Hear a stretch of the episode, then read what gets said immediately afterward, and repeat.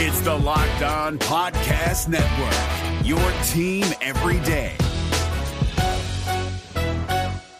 We're driven by the search for better, but when it comes to hiring, the best way to search for a candidate isn't to search at all. Don't search, match with Indeed. 93% of employers agree Indeed delivers the highest quality matches compared to other job sites, according to a recent Indeed survey. And listeners of this show will get a $75 sponsored job credit to get your jobs more visibility at Indeed.com slash podcast. Just go to Indeed.com slash podcast right now and support our show by saying you heard about Indeed on this podcast. Indeed.com slash podcast. Terms and conditions apply. Need to hire? You need Indeed.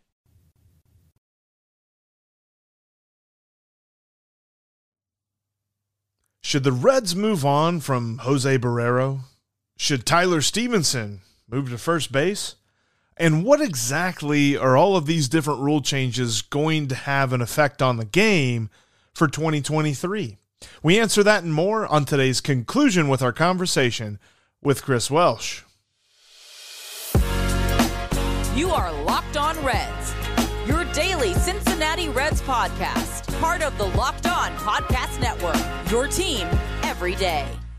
You are Locked On Reds with myself, Jeff Carr, and my co host, Stephen Offenbaker, who'll be along in a minute as he finishes up his conversation with Chris Welsh on today's podcast. Today's Locked On Reds podcast is part of the Locked On Podcast Network, your team every day. Thanks as always for making us your first listen because we are free and available on all platforms and we thank you so much for being a part of the show with us. Here on today's episode, Chris Welsh and Steve Offenbaker will finish their conversation, kind of breaking down how the season went. They're going to look more at the guys in the batter's box, a couple of guys that the Reds may or may not move on from.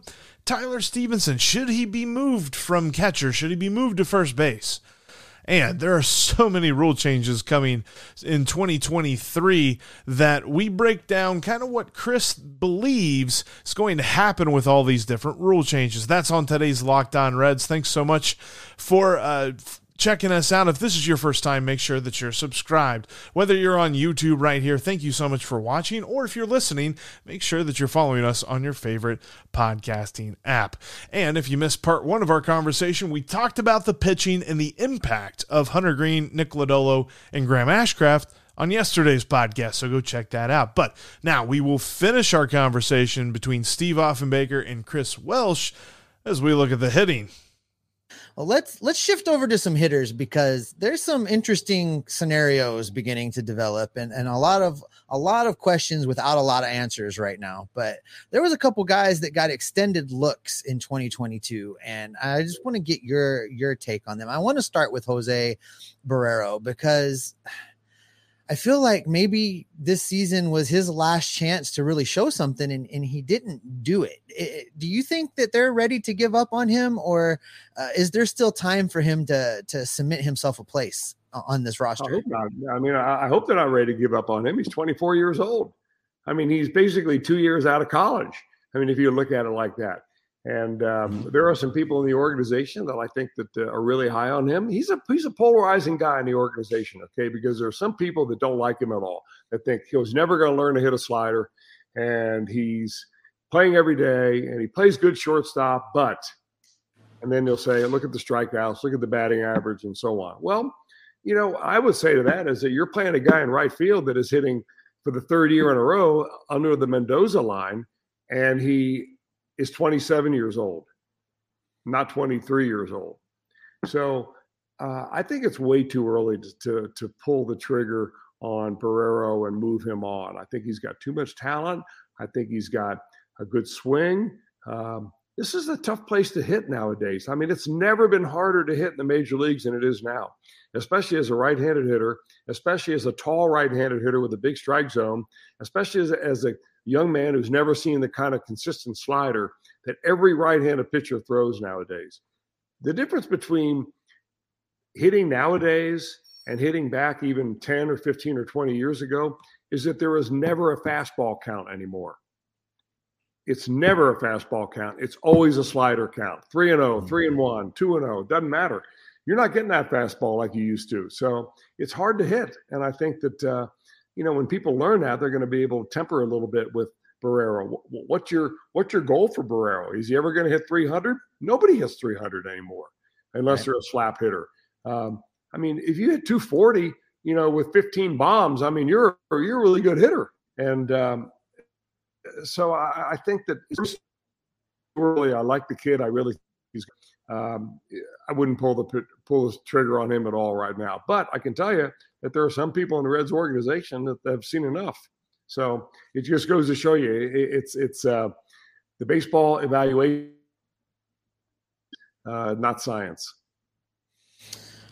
Well, let me ask you about another guy that's had several years now, and and I think uh, as much as you're saying that uh, there's a split opinion on Barrero, I think there's probably a lot of split opinion on this next guy I want to talk about, and that's Nick Senzel because I've been high on Nick Senzel from the very beginning. I, I think the sky was the limit for him, and injuries have derailed him. Some of how he was handled maybe derailed him a little bit, but you know he's never quite got to that next gear, that next stage. Uh, is there still hope that we can get him there? I mean, or, or is the Nick Senzel as he showed us who he is? What What do you think?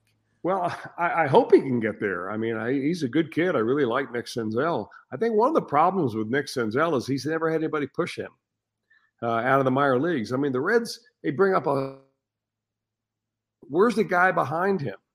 So if you run out of patience with Senzel and send him down, you've got nobody else but maybe a 4A player or a retread from somewhere else to put in out there.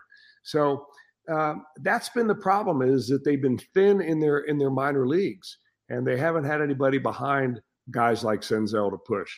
Uh, I think Senzel is a guy that needs to show whether he can play at the big league level or not. And I know that there are people in the organization that really like him, and there are some people that have given up on him. So I think it's up to the player at this point. Remember, not every top round pick makes the major leagues as a long term major leaguer. I mean, you, you, you get drafted because of tools, and now it's up to the player to figure out whether he can play up here or not. Do you think it's going to continue to be outfield for him, or you know, we saw him get a couple looks at at the infield, a couple looks at third base in 2022.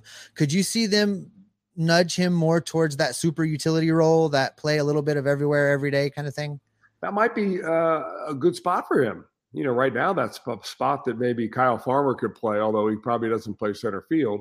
Uh, but that would be, you know, nowadays with baseball, you know, they're always thinking about versatility and utility and my roster and how am I going to get more players and more positions covered and so on. So I think that's the one advantage that Senzel has. But the disadvantage is that he's got to stay healthy. Um, I, I, don't know whether it's luck uh, or, or, what with him, but uh, it seems like every time he begins to get on a little bit of a roll, something crazy happens. And, uh, uh, you know, in, until that's solved, um, it's going to be a problem. The easiest way to solve that is have other players behind him that can take his spot. Because if you're betting on one person and he continues to underperform for whatever reason it is, injury, whatever, um, you're going to be constantly disappointed if that guy never comes through. You better have somebody behind him. And right now, over the last few years, that's been the difference between the Reds and, say, the Cardinals. The Cardinals, they'll give a guy a good look. And when they run out of patience, they got somebody else to plug in. And when that guy doesn't make it, they got somebody else to plug in. And uh, the Reds don't do that. And maybe they don't have the talent. I'm not sure. But uh, you've got to have somebody pushing that player. Um, that's one of the most important things there is. You know, it's interesting. I had Mo on last week, and he pointed at the Cardinals too for how they've been handling things and doing things as an example of you know where the Reds should try to get. So it's it's interesting that now two weeks in a row, uh, the Cardinals have been used as an example, uh, and, and, I think you're right. I, mean, let's go a little deeper into that. I mean, you can get onto uh, Fangraphs and look at their roster resource and find out how many homegrown players you have, and I think that at the beginning of the year, anyway, the the, the Cardinals had like 20 homegrown players on their 40 man roster, and um, a lot of other teams had you know 10, 11, 12. The Reds were pretty good at 15, I think. But I mean, that that shows you that they're doing something right, and um, they're also advancing players that they think are ready to play in the major leagues, and they're not afraid to bring guys up. And it's always been one thing that the Reds have been reluctant to do is bring players up to the big leagues because they don't want them to fail. And they're under the impression that if you fail here the first time, you're going to be ruined forever. And uh, I've never quite bought into that theory, but that seems to, to continue to persist. Yeah, I was I was really glad to see them bring up Spencer Steer there at the end of the season. At least let him get a look and start to acclimate to the major league level because I think he's another one that could uh, really be a big part of the team as early as this coming season. I, I agree. I, I really I like his swing. I like his approach. He um, he's shown me he's a little bit better defender than I thought he was going to be, uh, especially being moved all around the infield. He, he's another one of those utility type players uh, until he can settle in at one position. Is it third base? I don't know. I mean, when is first base going to be available? Is it will it be available at the very beginning of the year? Will Joey Votto be uh, active and ready to play, or will there be an opening in April and May? Uh, that we don't know until we get out of spring training. But Spencer Steer is certainly probably going to be in a big league team next year. You mentioned Kyle Farmer, and I wasn't sure if I was going to talk to you about him or not. But but since you name dropped him, uh, let's let's spend just a minute on him. Uh, six million dollar arbitration number looks like for him heading into 2023. Uh, I guess the first question is: Do the Reds pick that up? Do do they pay the six million dollars? Yeah, that's a good question. I mean, uh, they've got $45 million committed to two players that really haven't been very productive uh, last couple of years. You're not sure what's going to happen with Votto and Moustakas. Uh, so the Reds are in a, a, tight financial bind because of some of the decisions that they made over the last 10 years. Um, the the the farmer thing is he's the MVP of this team. Now you may say, mm-hmm. well, if team loses 100 games, who needs an MVP, right? They could have, well, they would have lost 110 games without Kyle Farmer. I can mm-hmm. tell you that. He kept the team together in the clubhouse. He kept the team together on the field. He came through many times. Overall, his numbers aren't great. Um, you know, I, I don't know if the Reds, it's going to be a completely a financial decision on Farmer and not a baseball decision. If it's a baseball decision, it's a no brainer that he comes back. If you don't have the money in your budget, I understand because you're allocating money elsewhere. Uh, so it'll be a shame to see him go, but uh, he was a great guy to have around. I'll tell you that. And he would actually, you know, the Reds. Um, I can tell you this: that of all the players that were inquired about, I mean, other than guys like Luis Castillo, right? But at the trade mm-hmm. deadline, Farmer was the most asked about player. And the Reds didn't trade him because they knew what the value he meant to this ball club this year. Uh, whether they feel the same way next year with that price tag increasing to six mil or so, that's a, that's it's probably going to be a financial decision rather than baseball. Uh, but it, it's hard to get more of a quality guy than Farmer. If he was on the on the uh, the Cardinals, he would have been a hero there. If he was on the Mets, you know, you start naming the playoff teams, he would have fit in perfectly in a number of different places. And I'll tell you what, there are general managers and managers out there that love that guy, and I'm one. I'm one of the one of the broadcasters that loves him too. You know, uh, you call him the MVP. I actually did a couple weeks back name him the 2022 MVP yeah. for the Reds. So I, I, am right there with you on that one. Uh, Should Tyler Stephenson move to first base? Chris Welsh has some thoughts on that coming up next. Before we get into that, though, I wanted to take a look at the odds for the upcoming World Series, the Phillies and the Astros. One team, very obvious that they should be there. The Astros have been absolutely a juggernaut all postseason, haven't lost a game yet. And then you have the Phillies, who were the last team in in the National League. And here they are, they're in the World Series. So who am I picking? According to BetOnline, the odds uh, for the Phillies are plus 165, and the odds for the Astros are minus 190. So obviously the Astros are the favorites. And uh, BetOnline, I'm following along with them. I'm picking the Astros in this one. I think Dusty's going to get his first World Series, which so well deserved for Dusty Baker. But more than that, it just feels like the Astros are the more complete team here. They've got the better starting pitching. They have a slightly better bullpen. I, I think it's deeper uh, for them. And then the lineup, I think, is very close. You could probably give the edge to the Phillies, but I'm going to pick the Astros in this one as I think their pitching will shut down the Phillies in the series. I don't think they're going to sweep them, though. I don't think we're going to be talking about, you know, a perfect postseason for the Astros, but they will get this World Series win, and we can talk about trash cans and all that good stuff afterward. But if you want to talk about the best place to find your next bet, it's at betonline.net. BetOnline's get you covered when it talking about the World Series. The NFL season is in full swing. You've got college football, college basketball is around the corner, NBA basketball is happening right now. Plus, you've got hockey. Area uh, hockey is a lot of fun to bet. Haven't tried it yet, but might have to dabble in that this season.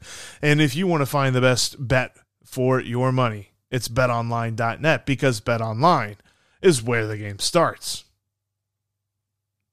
This Locked On podcast is brought to you by Home Chef. Now that the novelty of the new year has dwindled down, how are your resolutions coming? One of mine was to order less takeout, cook more at home, but I'll be honest, I haven't been consistent. That is until I found Home Chef. Home Chef provides fresh ingredients and chef designed recipes conveniently delivered to your doorstep to simplify the cooking experience and without robbing you of the joy of putting a dish together yourself. I'm pescatarian and they cater to a variety of dietary needs. I had this super refreshing ginger sesame salmon, a beautiful trout dish, and a super comforting shrimp and vegetable orzo dish, all of which took me less than 30 minutes to put together. For a limited time right now, Home Chef is offering all of our listeners 18 free meals plus free shipping on your first box and free dessert for life at homechef.com slash locked on. That's homechef.com slash locked on for 18 free meals and free dessert for life. Homechef.com slash locked on must be an active subscriber to receive free dessert.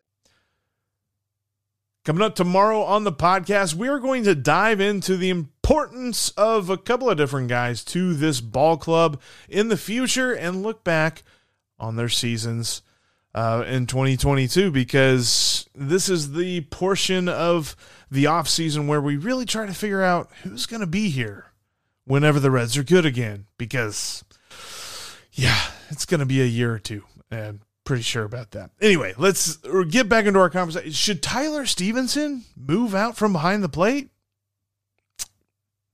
Let's talk about Tyler Stephenson for just a minute, Chris, because you know, I'm I love Tyler Stephenson. I think you know him at the number four spot. Uh, it's an exciting time when he's healthy. Uh, I'm worried about keeping him healthy and there's there's a school of thought to try and limit his exposure behind the plate and i, I want to get your take on this. You know i've kind of argued it and, and i've been bashed over the head every time i've said it uh, to try and split him up into like three spots maybe 30 so percent behind the plate 30 percent ish down at first base and then the rest of his time as a designated hitter. What do you think the best way to handle him is? Is it just to keep running him out there at catcher? Uh, what would you do with him you know, that's the way insurance companies um, uh, set their rates, right? By the number of miles that somebody drives. If all you do is drive back and forth to school and church, and your your total number of miles per week is 25 miles, you're going to pay much less in insurance than than I would pay, say, commuting, you know, uh, 100 miles a day, right? Because the exposure is out there. So, you know, you have to ask yourself, you know, where is he going to be best fit? I think right now the, the, the obvious answer is you got to place him behind the plate and you got to play him every day. I mean, we saw what what the Reds have behind him in the in the minor leagues, and I mean, they didn't they they had one other guy on the 40 man roster at the beginning of the year who was a catcher, Mike Kolozsvary, Mark Kolozsvary. He's gone now. He got picked up mm-hmm. obviously mm-hmm. uh, in the waiver wire. So, I mean, they got nothing down there. Uh, they brought up Okey. He couldn't play. Kolozsvary couldn't play. Uh, they bring in these other guys that uh, you know are 4A caliber players um, you know, nothing against uh, these players, but I mean, you know, Austin Romine um, uh, batted 150. I mean, can can you have can you have you know your your bottom three guys in the lineup all hitting 150 and expect to have any kind of offense at all? You've got to play him every day, and I think that until if you you're going to have him mesh with the pitchers and understand the pitching staff and so on, you've got to put him in a lineup as absolutely much as you can. And if he gets hurt, hey, it's it's it's going to be one of those injuries that is a bad luck injury.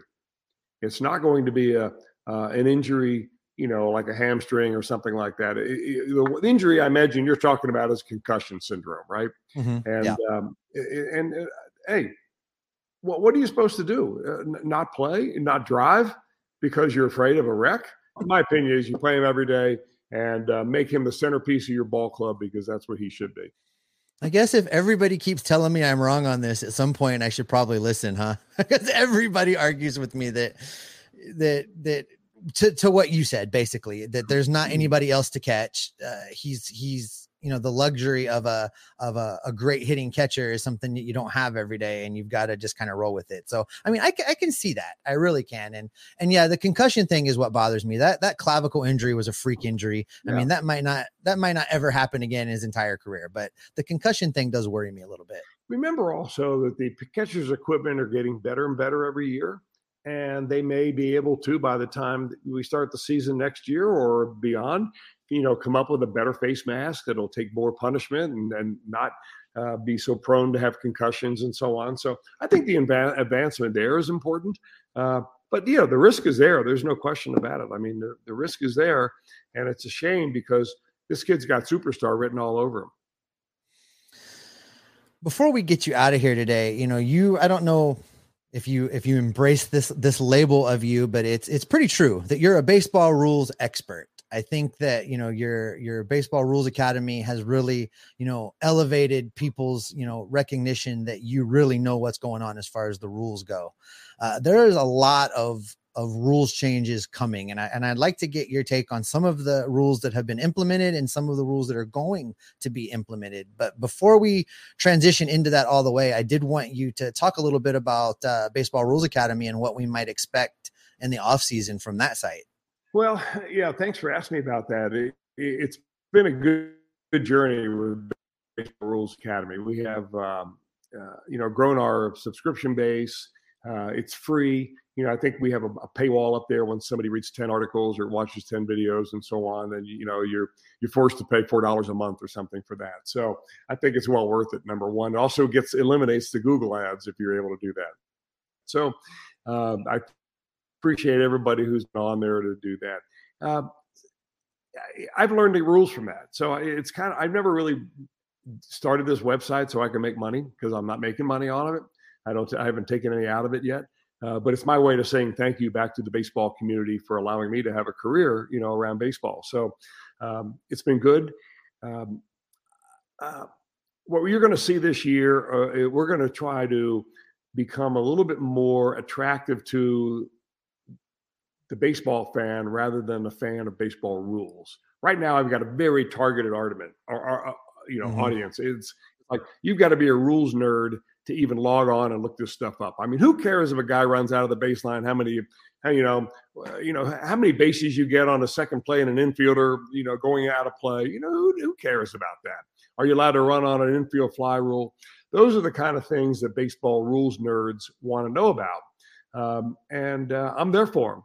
But we also want to expand that. So I'm, I'm recruiting some columnists. I'm recruiting people who are interested in writing uh, for you know and be published because we do have a fairly wide subscription base. Uh, we're sending out to many thousand people every time we do a mailing, and um, uh, so um, it's an open letter to, to any of your listeners and and viewers that are interested in uh, you know getting involved in some way or another. It doesn't have to be rules related; it just has to be baseball related, and uh, we're also going to put together a full fledged uh, like a rules course this year with uh, maybe umpires would be more interested in this than others, but uh, but really tailored towards umpires and umpire associations so that an association can better grasp what knowledge their own umpires have of the rules and everything will be online. You can do things as your as your course wants it you know just a regular full-fledged professional looking online course. So we're working on that and uh, it's been fun so far but thanks for asking me about it it's, uh, Yeah, it sounds like the the Chris Welsh uh, master's class on baseball rules is what we're gonna get. That sounds that sounds pretty exciting. I may uh, I may take that myself just because might I, be a I'm, I'm a rules nerd. Exciting or not, but uh, yeah, I, and I think what's kind of in the wheelhouse with this is all the changes that are coming up because there are going to be a lot of questions. How are going to affect the game? What is my roster going to be different? How am I going to draft if I'm a if I'm a fantasy league player? How are things are going to be different there? So there's a lot going on here related to the rules uh, that I think uh, could be very interesting. Yeah. Shifts, pitch clocks, rules, rules, rules. We've got a lot of rules talk coming up for you and the impact that they're going to have on the game, and that's coming up next. Before we jump into uh, finish the conversation here with Chris Welsh, we wanted to let you know you can follow us on Twitter. You can follow the show at Locked On Reds. You can also follow Steve at S Offenbaker with two F's, and you can follow me at Jeff Carr with three F's. Uh, as we have takes and talking points outside of the show there on Twitter. Also, make sure you're following the podcast on YouTube and click that bell to get notified. That way, whenever we post new content, you'll know about it first. All right, let's finish up our conversation with Chris Welsh as we look at the new rules. Well, let's let's talk about a few of those. Let's talk about a few that have been implemented and just get your quick thoughts on them. We've seen rules like the the extra inning ghost runner and the three batter minimum for pitchers. Let's just start with those two. What do you think about those? Well, the three batter minimum for pitchers, uh, I, I, think, is is done what it's wanted to do, which is eliminated, you know, the overuse of pitching at the very end of a ball game, where a guy comes in and pitches one third of an inning, and then the next guy comes in and pitches one third of an inning, and pretty soon you know you're looking at three relievers in the same inning, and they're each taking their seven warm up pitches, and it takes forever to get through the last part of the inning. It's almost like um, at the end of the game, the game screeches to a halt.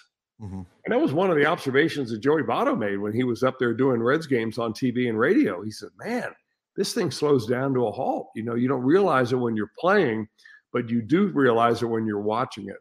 And, uh, you know, what Major League Baseball has found out is that people leave, you know, two and a half hours into the game. They're out of there at 9:30. You I can watch the stands in every ballpark there is. It's like they're giving out bags of $20 bills in the parking lot at 9:30.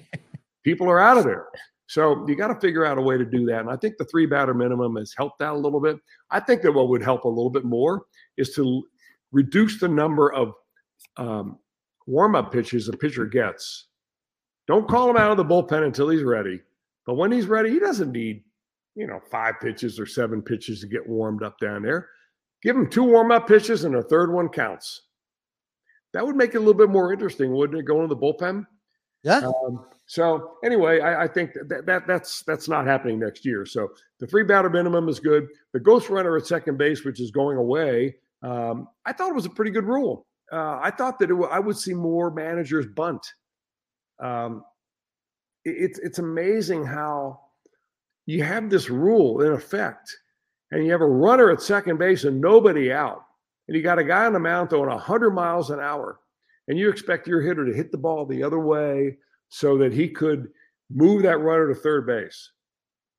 It hardly ever worked. And managers after manager would tell me, "Oh, well, we you know we're on the road, we're playing for two runs." Well, I see a lot of times where the, the visitor team didn't score, and then the home team didn't score either. Mm-hmm. I mean, that's unfathomable to me. I, I just think that, you know, I'm going to sound like an old guy shouting at the clouds, but I mean, if you can't hit, how about bunt? How about, have, I never see players working on it. Mm-hmm. So anyway, I, I, I think that um, that's gone away. It's something that we're going to see uh, long with, with what we're seeing already in, in the postseason here this year. We're going to see long stretches of games where games take on a pitching energy from innings 11 through 15 or 16 and nothing happens and you're going to be going through the motions and you're going to burn out your bullpen we're going to have more injuries and so on. So i was a, i was a fan of that rule. Uh, maybe not in the postseason but i think it's, it's it's just hard to hit nowadays. I mean the average hitter is hitting a you know 230 nowadays. Um, it, it's it's just too hard to hit. You got to figure out a way to put put more balls in play it's it's interesting you bring up the bunt because the, you know there's there's a, a new a new school thought process is where you don't give away outs and all this thing but i think you hit the nail on the head and it's that teams don't work on it anymore. And i don't think you can ask a guy to go up to bunt that hasn't worked on it at all. And i think that's a failure of, of preparation right? Uh, they haven't taken advantage of that opportunity and, and gotten themselves ready to exploit it. Nobody practices it well, I agree. nobody practices it, and and the the cop out is, well, you know, in today's game of baseball, we need more runs. We got to play for multiple runs, and uh, but I think that's wrong because score one run in extra innings, and then see if the home team can score a run. You know, why do you think you need two to win a game? Uh, you don't. Mm-hmm. You know, if you score one run, that means that the home team has to score two to win. If they only score one, you go the next inning, you do the same thing again. So it's because of the inability of players to actually bunt. If they took as much energy into learning how to bunt as they do in getting launch angle and getting bat speed and and figuring out on their iPads what the pitcher's throwing them and all that, hey, um, it, it, you'd see more action in extra innings. But of course, now that that's that ghost runners away, mm-hmm. you know maybe the bunt's going to go away for good, and probably well, ex- except that interesting segue there, Chris, because there's some new rules coming. Major League Baseball has stated a desire to create energy on the base pass. They want to see the return of the running game. And by way of uh, making that happen, they are making the bases bigger uh, in an effort, what they say, to increase stolen bases. And maybe bunts come along with that. Perhaps, perhaps. I think the base stealers, are, I mean, I think you're going to have a little different, more athletic player um, be developed and come up who can run a little bit. I, I think that's going to help the, the bases uh, being a little bit bigger will certainly make that bang bang play at second base, maybe favor the, the, the runner, although we hardly see anybody running nowadays. I think the, the more important thing and what the umpires are telling me is that Major League Baseball is going to start really um, cracking down on those pitchers that are doing all the shimmying and shaking and the double toe taps and all that kind of stuff to offset the the timing. I think that's the biggest right now. And uh, I think as soon as they do that uh, and they eliminate the the ability for a pitcher to to rock and back and forth and back and forth and back and forth and then stop, you know, pitching has gotten way ahead of hitting, and mm-hmm. um, mm-hmm. it's it, it's obvious because nobody scores any runs anymore. Uh, if, they, if they do, it's a blowout, and pretty soon you got a position player in there pitching the seventh inning. So uh, I think that um, yeah, that'll be the other part of it, and uh, it'll be more exciting for certainly. I, I think the stolen base is an exciting part of baseball. Well, I saved the big one for last, Chris. This is the the big rule change: is the banning of the shift. Uh, what are your thoughts on that? Is it good? Is it bad? What do you think the impacts are going to be? Uh, this rule, probably more than any of the other ones, is going to change a lot of things. Well, I guess so, but I think it's probably over over. I think we we're estimating it's going to change to more than it really will. I think that uh, from what I read and I, I listen to guys who I think are uh, pretty good baseball thinkers, they're telling me that the average left-handed hitter, a guy like Jake Fraley or even Votto, Votto maybe not because he doesn't run so fast, but uh, you know, may mean 10, 10 base hits a year you can still position that shortstop right behind second base. And as soon as the ball leaves the pitcher's hand, he can be moving into position. Uh, you can you can um, you're going to have to bring your second baseman in a little bit uh, if he's going to play in the shift because you and you better have a guy over there with, with a great arm. For instance, you know, uh, on, with certain left-handed hitters, I don't know the answer to this yet, but if you've got Barrero playing shortstop and say Jonathan India playing second base, um, well, Barrero covers way more ground and he's got a better arm. Why not flip flop those guys for that batter, right? And they stay in there for the entire batter. Now you got Barrero kind of ranging out there, and you got India playing up the middle, and, and you know, so I think it's overstated what it's really going to do. Um, I, I just don't think it's going to be as much. Teams are going to figure out what to do.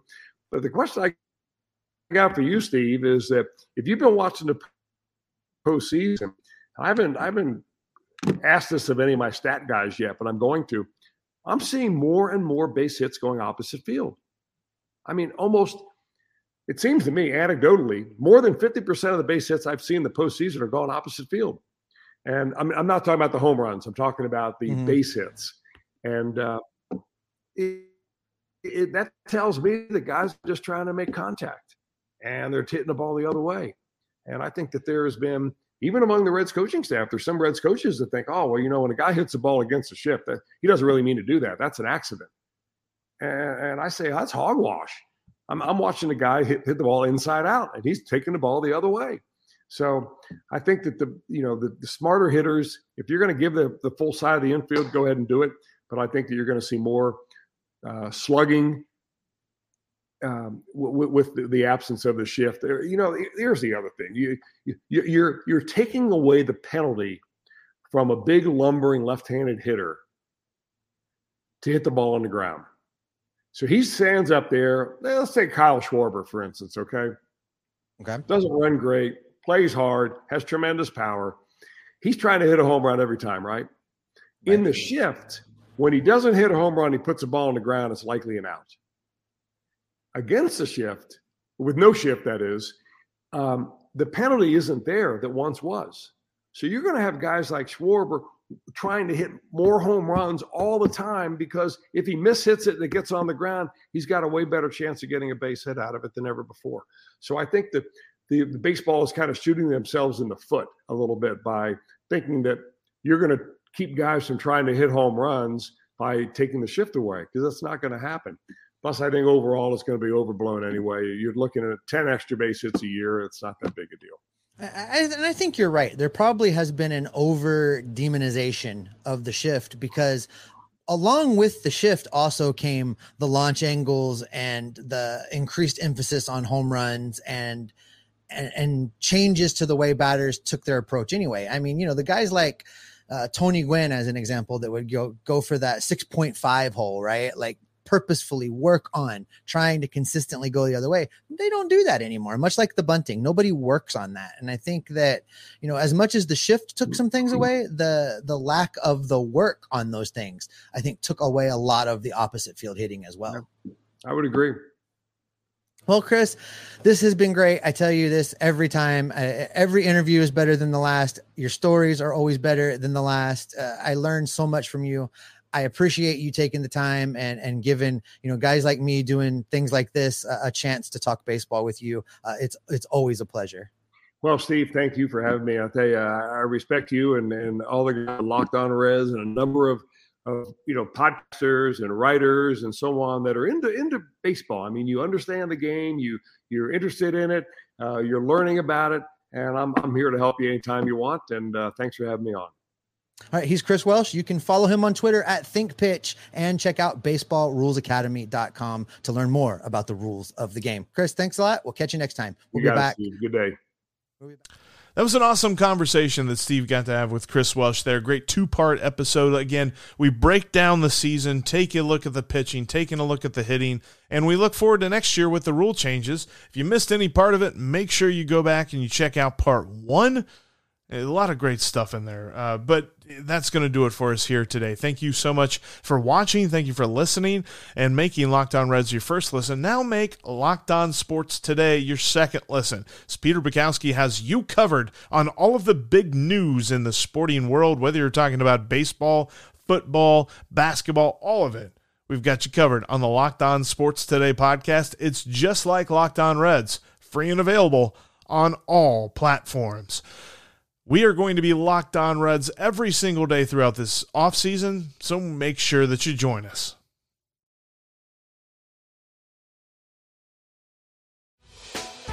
Hey, Prime members, you can listen to this locked on podcast ad free on Amazon Music. Download the Amazon Music app today.